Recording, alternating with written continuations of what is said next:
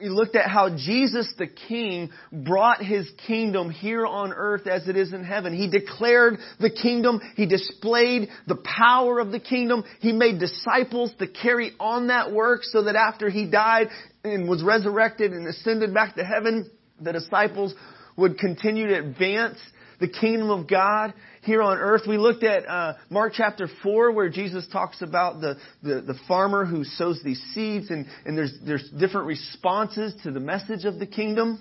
Last week we looked at Christ being a suffering servant. Jesus came to serve, not be served, and give his life as a ransom for many. Jesus came to suffer and to die. And Jesus came to be the perfect sacrifice for our sins. And I've mentioned several times in this series that this, this role of the Messiah, the King Jesus, it, it didn't meet the expectations of many Jewish people in their day. Because they were expecting this warrior political king, this military king who would come and fight and take out Rome because Rome was in power and they were oppressors the Jewish people were wanting to be liberated from Rome, and Jesus the King came to liberate the Jewish people and all people from sin and Satan, and death and hell. And so we talked about the kingdom paradox and how it's different last week, how the kingdom of God operates different than the kingdoms of this world, and you and I have to have our minds renewed to, to, to live faithfully within the kingdom of God. The way up in the kingdom of God is down.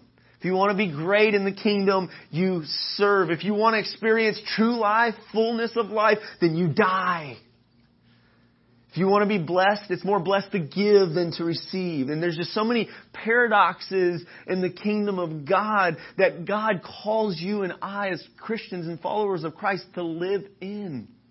And so this week we are going to wrap up this series on the hope of the resurrection. So we've talked about the death of Christ last week, the perfect sacrifice for our sins. And we're going to look at the resurrection. This is one thing that distinguishes Christianity between other religions. This is, this is what Christianity hinges on. The death and the burial and the resurrection of Jesus Christ. Paul called it the gospel. This is the gospel of um, 1 Corinthians 15.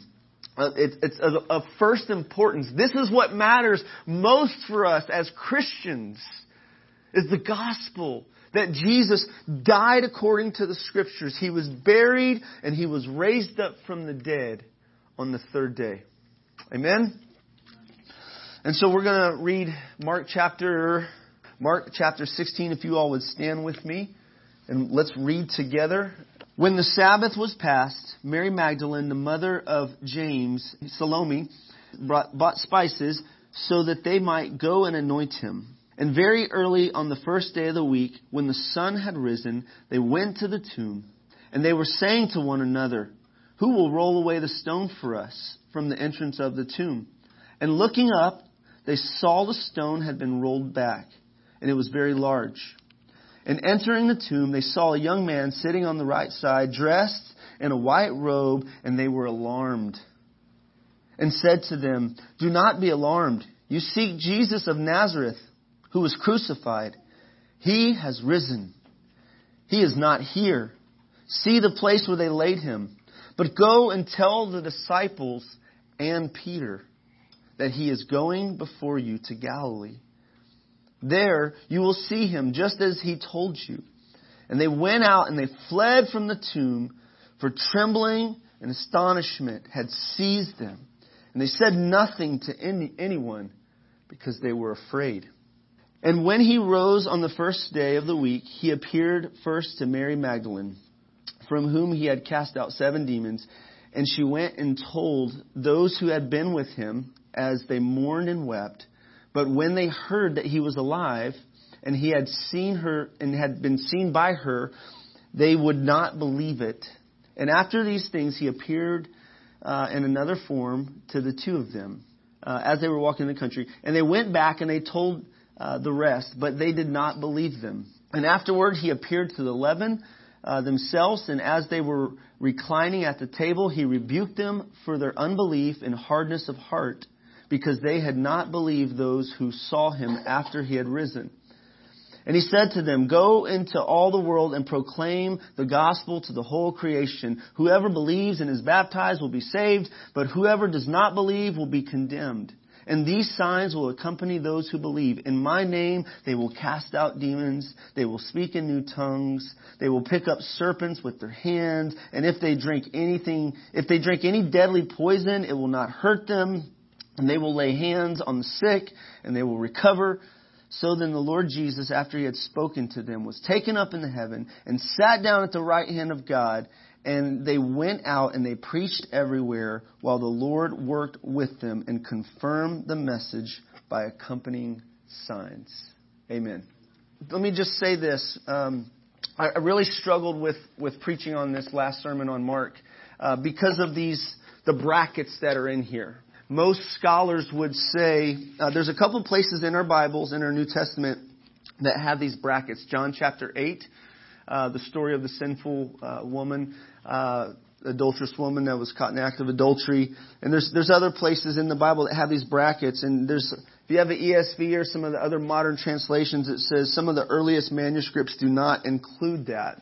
Don't want anybody's faith to be shaken by this in any way. We believe in the inerrancy of the Bible, that it's infallible, that it is the inspired Word of God. We trust in it. But most scholars would agree that the earliest manuscripts don't, uh, didn't have this. There are some who would argue that this, this should be considered as reliable scripture. This last part, 9 verse, verse 9 through 20. I, I struggle with this. I, I definitely want to make one point from this because I think that what's in verse, verses 9 through 20 is certainly in other portions of the book of Acts, the book of Luke, biblical, that's true, it's right. There's a great commission, uh, regardless of whether you accept verse 9, verses 9 through 20 as uh, the infallible Word of God. Uh, and here's the big idea. This is where we're going today. I want to focus on what's most important here. Namely, that Christ died and was buried and he was raised from the dead, and the effects and the benefits of that reality are great for us who believe. Christ has died, he was buried, he was raised from the dead, and the effects and the benefits of that reality are great for us who believe. I think most of us here would say that we believe. We believe in Jesus. We believe that He died for our sins. We believe this testimony, this report of Jesus being crucified and being raised from the dead. This is a historical event that took place at a point in time in history. And there were eyewitnesses who saw Jesus. There were people who saw the living Christ. In this text, Mark uh, uh, accounts the, the women being the very first to see Jesus. The other Gospels do the same. They, or the very first to hear about the good news. The other Gospels uh, account refer to them actually seeing Jesus. I think Mary seeing Jesus and weeping there. It's interesting that God gives this honor to women. Uh, if, if somebody was trying to fabricate an account of to make up this story, in, in this day, they probably wouldn't have chosen to let women to be the very first ones to witness or hear about the good news. And the reason I say that is because in that, in that day, the, the testimony of women and, and women and children were not as valuable, uh, and, and there wasn't as much confidence and trust that, that we may have in, in women today. Of course, God made male and female in His image, and we believe that, that God loves women just as much as men. And, and there's, that's a different sermon. We'll get into that another time. But the point is, is that God chose to reveal the good news to women first. Uh, Kevin said recently that he thinks one of the reasons that happened is because God knows that women like to talk. They're good talkers. They're good communicators. And I can bear witness to this. You know, I, I bear witness to this and, and, you know, just being married to my lovely wife who's a great communicator. Guys typically like to give the, the, the abbreviated version of their day or their week or what's going on in their life. How was your day, honey? It was good, right? But you ask your wife and she will give you all the details involved in that, right? Women are, tend to be into better, better communicators and, and, and, um, you know, one of the ways that I've, I've learned this is through uh, games that involve communication, games like gestures, charades, fishbowl. Okay? And it's fun. We're, I, I'm a, I'm a competitive kind of person. I love having some competition. And usually the greatest competition, uh, when it comes to these communication games is, is, uh, competing against the women. Because the women just knock it out of the park every time. Uh, they're just they're, they're they're just they're gifted at communicating. Uh, you know, there's the game Fishbowl. You know, it gets down to where you like you have to guess what what the answer is by a person's facial expression. And the ladies that you know they can just you know they got this this special communication wave that they they communicate to one another and, and they just they humble the guys every time. I do want to honor the women who are here this morning. Uh, especially my wife. Uh, so, so Jesus reveals the good news. The, re, the good news is revealed to women. They, they get to carry that good news first. They get to be the very first ones to go tell the disciples and go tell Peter. Okay? Uh, here's, here's my first point this morning. We who believe now have hope beyond our failures. I, I want to point out that in verse 7, when, when the, the angel Mark refers to this guy as a, as a guy with, with, a, with a white robe. The other Gospels refer to this as an angel. What, what he says to uh, the ladies here is he says, you know, he's risen, he's alive. And then he says, uh, but go tell the disciples and Peter that he's going before you in Galilee. Why is this important? Why is it important that he, why, why doesn't he just say, well, go tell the disciples? Go tell the disciples he's alive. He's alive. This is important for various reasons, but one of them is that it was not long before this that Peter denied Jesus three times. Look, look over and hold your finger there in, in Mark chapter 14. Mark chapter 14, um, verse 26. And Jesus, Jesus tells his disciples over and over throughout this gospel, he's going to die, he's going to be resurrected. He's going to die. He's going to be resurrected. And uh, verse 26, it says, This was after they ate the, the Passover supper, and they sung a hymn. I love that, because I like to sing. Jesus, they, together with his disciples, they sung a hymn together. And they went out to the Mount of Olives, and Jesus said to them, You will all fall away. For it is written, I will strike the shepherd, and the sheep will be scattered. But after I am raised up, I will go before you to Galilee. Okay? It's, it's like Jesus is, is huddling the disciples together like a football huddle here. Uh, here's the plan, guys. I'm gonna die, but hey, I'm gonna go before you, uh, to, to Galilee. We'll meet up at Galilee. After this is all said and done, we'll be, meet up back at Galilee, right? I'm gonna die, uh, but after I'll be raised up, and go before you to Galilee. Verse 28. Peter said to him, Even though they all fall away, I will not. Jesus said to him, Truly I tell you, this very night before the rooster crows twice, you will deny me three times. But he said emphatically, If I must die with you, I will not deny you. And they all said the same. They were insistent. They were like, we'll go. We're committed, Jesus. We got this. We got your back, man. We'll die for you. But they, they, they cower. They, they scatter. Just like Jesus said they would. They, they failed to be as loyal as they, they thought they were to Jesus. I've said this over and over. I've said this a few times in our, in our series that there's nobody that follows Jesus perfectly. Those of us who, we got some committed followers here at City Church that, that are sacrificially committed to following Jesus. But i tell you what, there is nobody here who has arrived and who follows Jesus perfectly. Okay? There's nobody who has, you know, this halo around them because they've been following Jesus perfectly and they're just, they got the glory cloud around them and, and, and they're, they're perfect, you know, their, their breath never smells and whatever, you know. Uh, we're, we're, we fail as human beings, and Jesus knows this. He knows this better than we do, and yet He loves us. Yet He loves us. He loves us more than anybody else in this world and knows us better than anybody else in the world. That's an amazing truth. God knows every detail about us, every flaw, and, and many of them that we may think are hidden from, from others. God knows those flaws, and He loves and He accepts us in spite of those. Because of the cross, He receives us. He loves us. He accepts us because of what he's done. And so, so he tells Peter, you're, you're gonna deny me. I mean, Peter had some self-confidence here. Peter had to get humbled by his failure so that his hope would be in God, the God of all grace, to keep him and sustain him, not in his own mere willpower to follow. Peter was a tough guy, rough guy. He could make, make some things happen, right? But he sees, just like every one of us, that if we're going to follow Jesus, we, we have to lean upon the grace of God. And we have hope beyond our failures. That's what's awesome about Christianity. I saw somebody uh, this weekend with a shirt on that said, uh, no perfect people allowed. And I like that. I mean, it's, it's making a statement there because the truth is there's none of us who are perfect. Right? We're all broken and flawed and we all have our issues, but as Christians, we have hope beyond our failures. Some people, some people never rebound when they fail, when they fall morally. Some people, some people get stuck in a pit of despair in their sin and they fall so hard and they can never forgive themselves.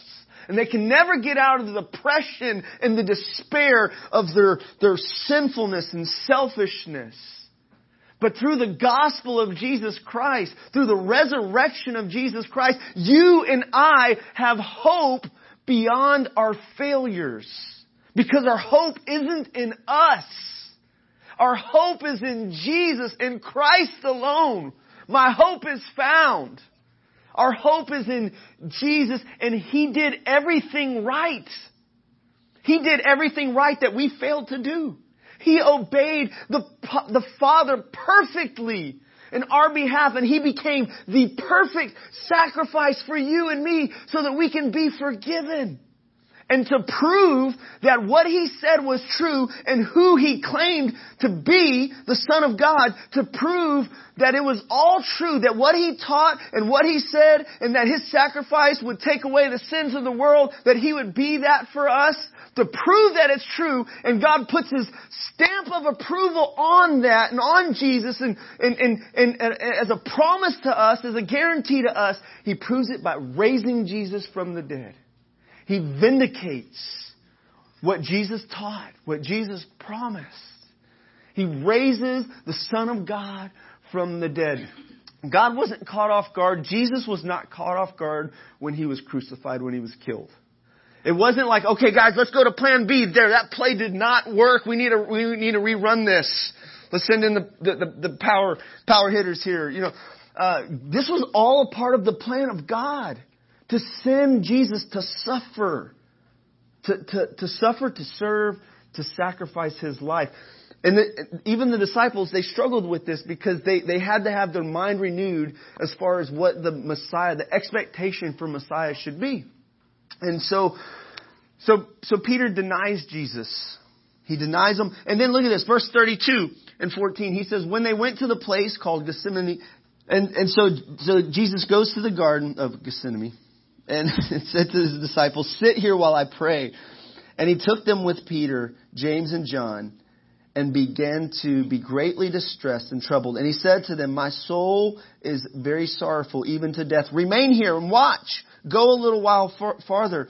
And he fell on the ground and he prayed that if it were possible, that the hour might pass. And he said, Abba, Father, um, all things are possible for you. Remove this cup from me. And uh, uh, he comes back to his disciples, verse 37. He came and he found them sleeping, and he said to Peter, Simon, are you asleep? Could you not watch one hour? Watch and pray that you may enter, that you may not enter into temptation. The spirit indeed is willing, but the flesh is weak. And he went and he prayed the same thing. Um, and, and so Jesus is in one of the most difficult hours of his life, and he's telling the disciples, now's the time to pray. And these guys are nodding off. They're falling asleep. They're tired. They're, they're, they're weary. And they failed to be spiritually alert, to be, these are, these are apostles. This is Peter, James, and John, the three big hitters uh, amongst the twelve, right? And these guys are falling asleep in this, this, this time of, uh, this time of need. They needed to, to, to, to watch and pray. And, and we can, we can all relate to this. Can we not? Aren't we the same way? Can't we identify? I know I identify so much with Peter, and I'm so encouraged that, that the Lord wasn't through with Peter after he failed. Peter might have been surprised by his failure and his weakness, but Jesus wasn't. And Jesus loved him and accepted him in spite of that weakness and failure. And so we who believe have a hope beyond our failures. Uh, in this text, in, in, in chapter 16, uh, the angel says, Go tell Peter. This implies that, that Peter still has a place.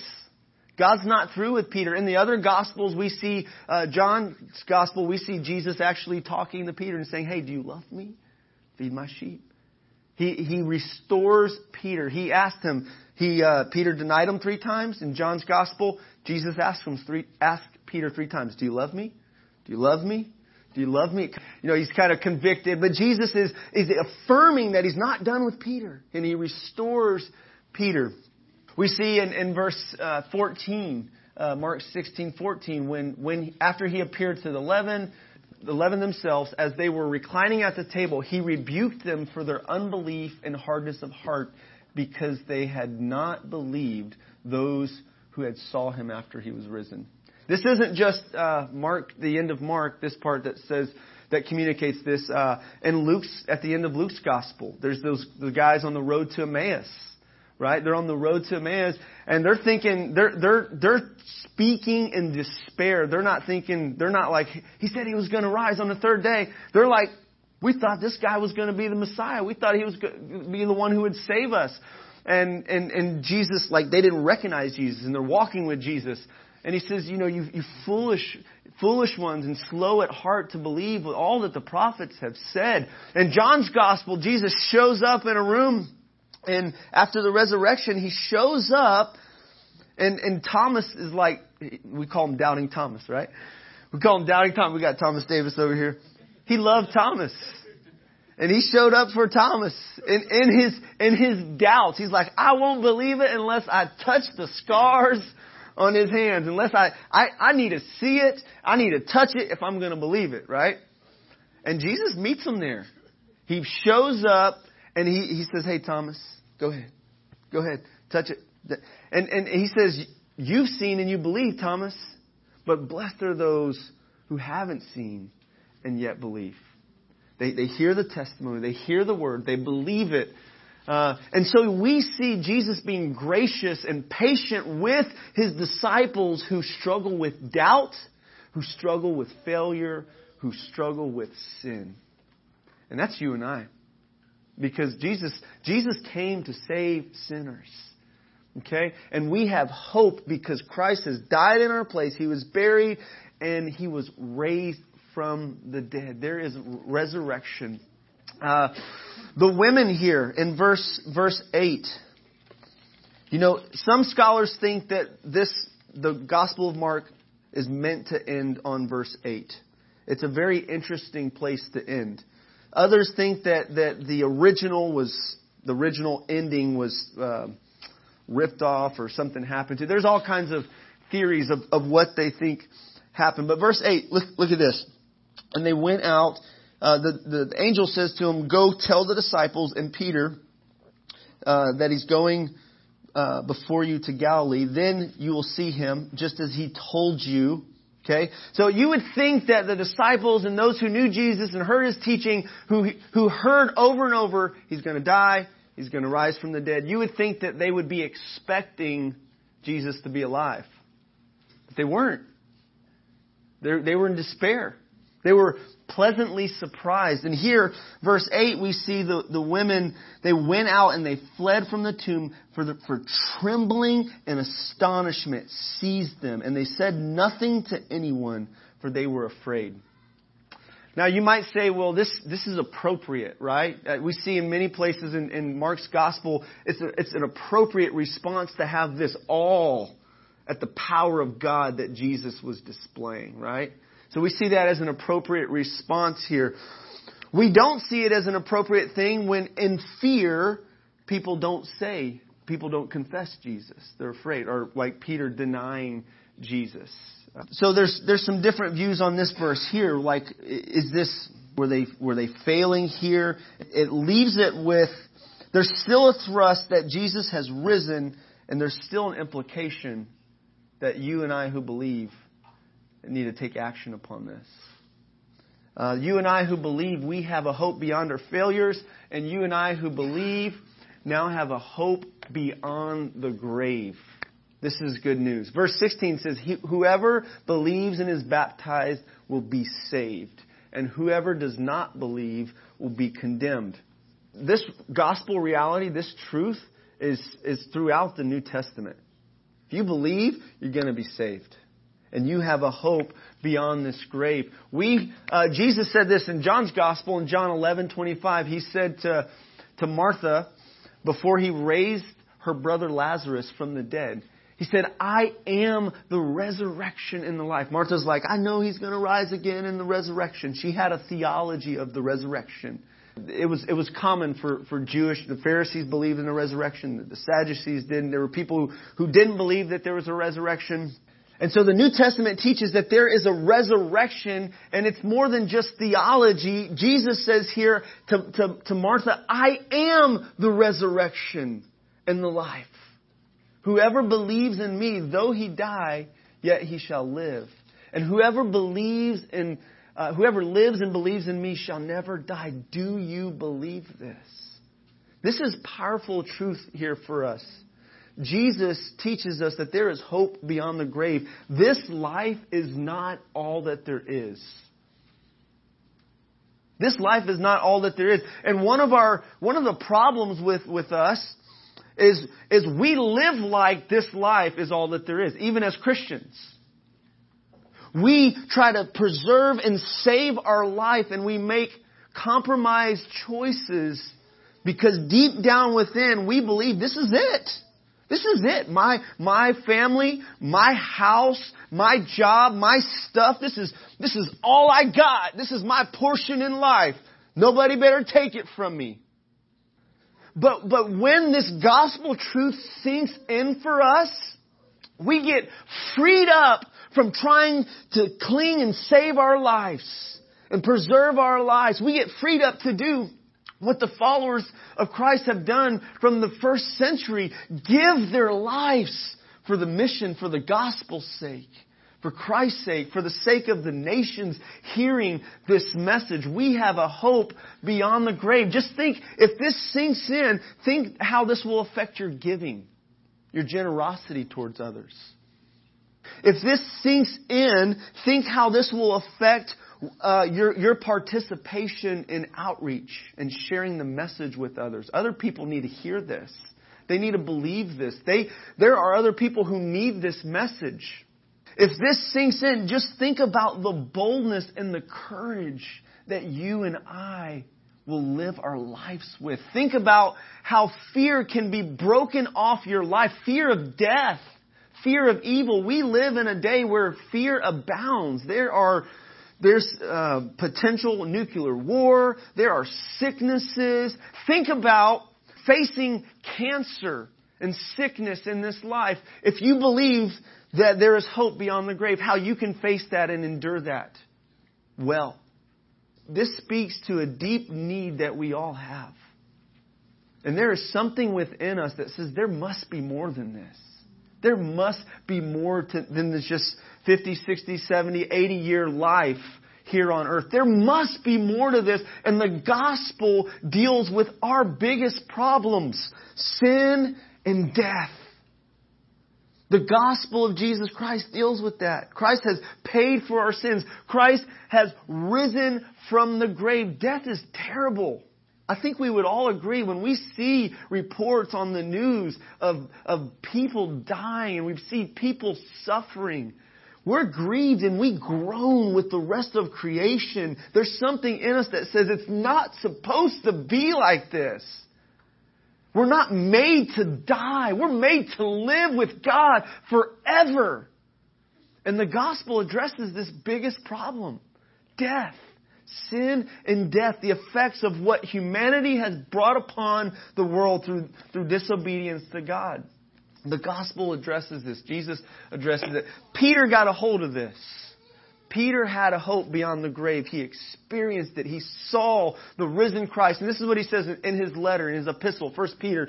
He says, Blessed be the God and Father of our Lord Jesus Christ, according to his great mercy, has caused us to be born again to a living hope through the resurrection of Jesus Christ from the dead. You and I, who are believers in Jesus Christ, have a living hope within us. The end of the story is not when you die. That's not the end of your story, saints. In, in, in a sense, it's the beginning, right? Of, of a new age, of a new time for you. We are promised, because Christ is risen, we are promised new bodies ourselves. The implications of the resurrection are huge are huge. Paul hits on this. In 1 Corinthians 15, uh, the whole chapter is about the resurrection. He's defending the resurrection of Christ and the resurrection of the saints. He, he says this. He says, if in Christ we have hope in this life only, we are of all the most to be pitied. We're the most pitiful people on the face of the earth. If this life is all that we have hope for. Okay? The gospel offers us hope in this life and in the life to come. Hope beyond the grave. But, the, but in fact, Christ has been raised from the dead. He was seen, Paul mentions in 1 Corinthians 15, he was seen by over 500 eyewitnesses. Not just the women. The disciples saw him. And then there were 500 eyewitnesses. He walked around after he was raised up for about 40 days before he ascended into heaven. And he was showing up. He was meeting people. He was encouraging people. He was speaking about the kingdom of God, the scripture tells us. Okay, before he ascended back into heaven. There's a, uh, a journalist who was an atheist who was trying to disprove. His name's Lee Strobel. He wrote a book called Case for Christ. He was, he was trying to disprove the resurrection. He was trying to, to expose Christianity for the hoax that he thought it was. And in his diligent efforts to try to expose Christianity for the hoax that he thought it was, he himself, as he searched diligently, as he used his journalist skills to try to disprove Christianity and expose these foolish Christians, and I believe his wife was one as well, he, he, he got saved. He himself became a Christian. He was trying to oppose Christianity and he got saved. Paul was a terrorist. He was a Jewish radical terrorist who was having Christians killed. And Jesus, post resurrection, post ascension, Jesus shows up as Paul's on his way to Damascus and he knocks him off his horse. He blinds him. He says, he says, Saul, Saul, why are you persecuting me? And this, this terrorist gets radically saved and he becomes one of the greatest apostles, one of the greatest missionaries of time. And that, that just, that is powerful proof and evidence of the resurrection of Jesus Christ. Not just Paul, but throughout history and your lives today can bear witness to that as well. When you live in light of the hope of this resurrection, when you live like this life isn't all that you have, that, that you have a hope beyond the grave. You can give your life away. You can lose your life because you know you will find true life in Jesus. And this life is not all that we have. Paul says in 1 Corinthians 15, uh, 51 through 54, Behold, I tell you a mystery. We shall not all sleep, but we will all be changed in a moment, in the twinkling of an eye, at the last trumpet. For the trumpet will sound, and the dead will be raised, and perishable shall be changed. For this perishable body must put on imperishable. Does anybody want an imperishable body? I don't think anybody here has theirs yet. Just looking here. I mean, you guys look great. But I don't think anybody has their imperishable body yet. For this perishable body must put on imperishable, and this mortal body must put on immortality. For when the perishable puts on the imperishable, and the mortal puts on immortality, then shall come to pass the saying that is written, Death is swallowed up and victory. O death, where is your victory? O death, where is your sting? The sting of death is sin and the power of sin is the law. But thanks be to God who gives us the victory through our Lord Jesus Christ. Can you just, can you resonate with, with Paul's statement there? But thanks be to God who gives us the victory through our Lord Jesus Christ. I mean, if you're around a lot of death, this, this hits home for you.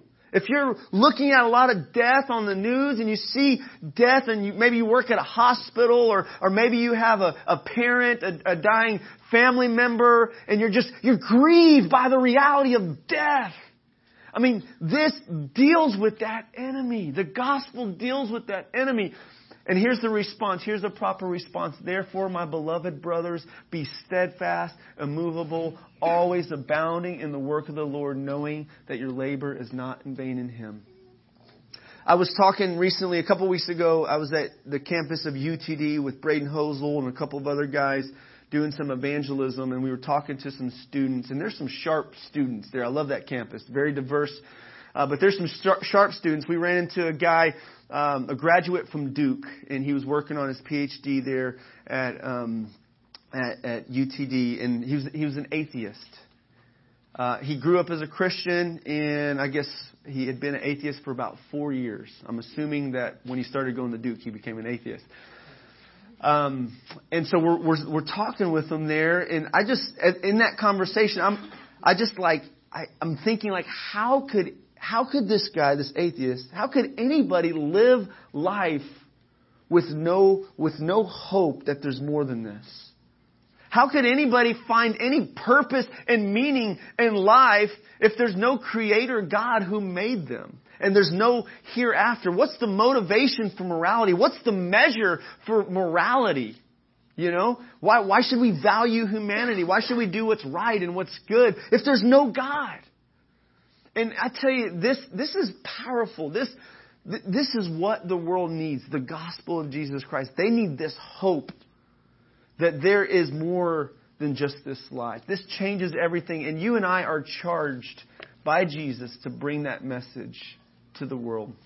Uh, the last part here uh, we who believe now have a message of hope to proclaim. Jesus says, said to them, Go into all the world and proclaim the gospel to the whole creation. I love this verse. I have an evangelistic bent. I, I love this verse a lot. It's consistent with Matthew 28, by the way. He said, All authority in heaven and earth has been given to me. Go therefore and make disciples, baptizing them in the name of the Father, the Son, and the Holy Spirit. Verse 20, it says, they, they went out and they preached everywhere while the Lord worked with them and confirmed the message with accompanying signs. You read the book of Acts, this is what happened. Okay? The Word of God spread. It, it went out. God confirmed His Word with signs and wonders. Jesus was raised from the dead. God was confirming through the witnesses, the eyewitnesses, God was confirming through the miracles that He continued to do. And you know what? I don't think God's done doing miracles today.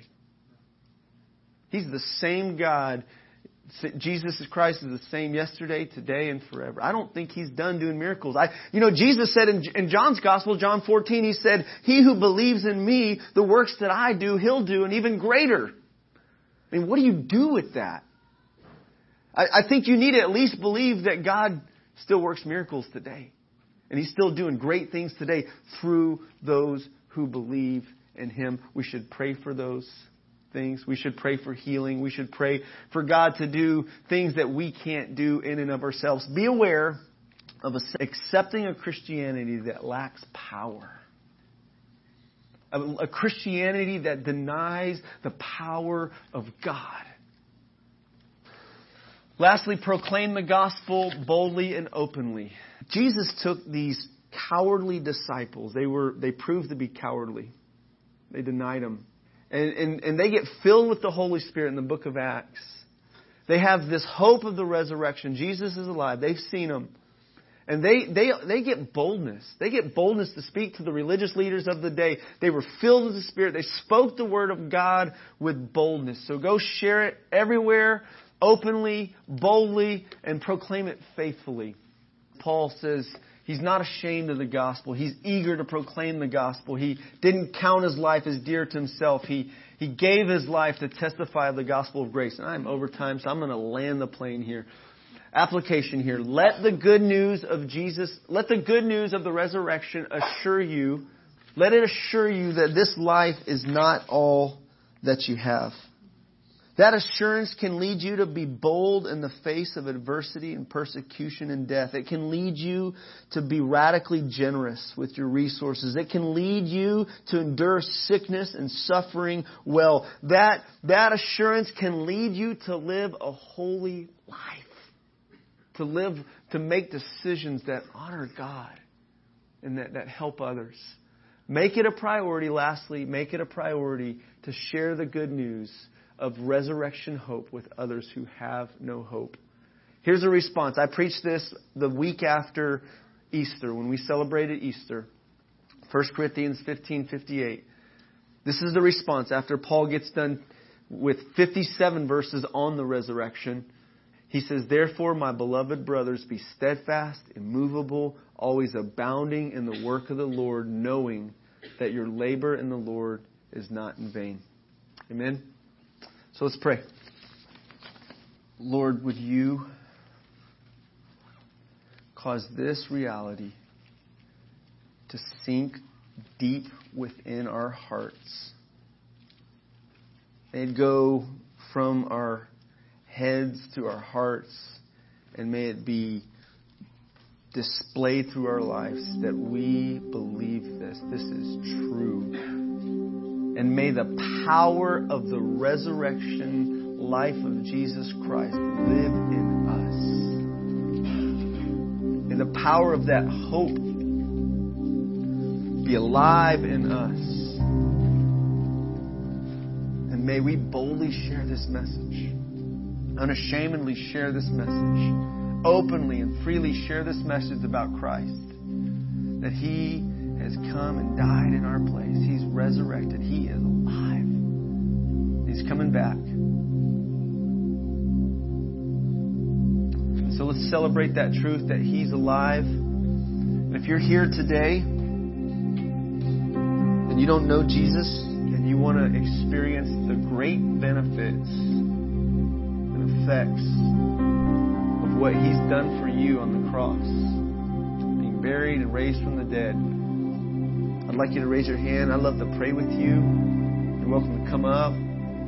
But if there's anybody here today who wants to receive Christ as your Lord and your Savior, you want to put your hope and your trust in Him, I just want to give you that opportunity to, to do that.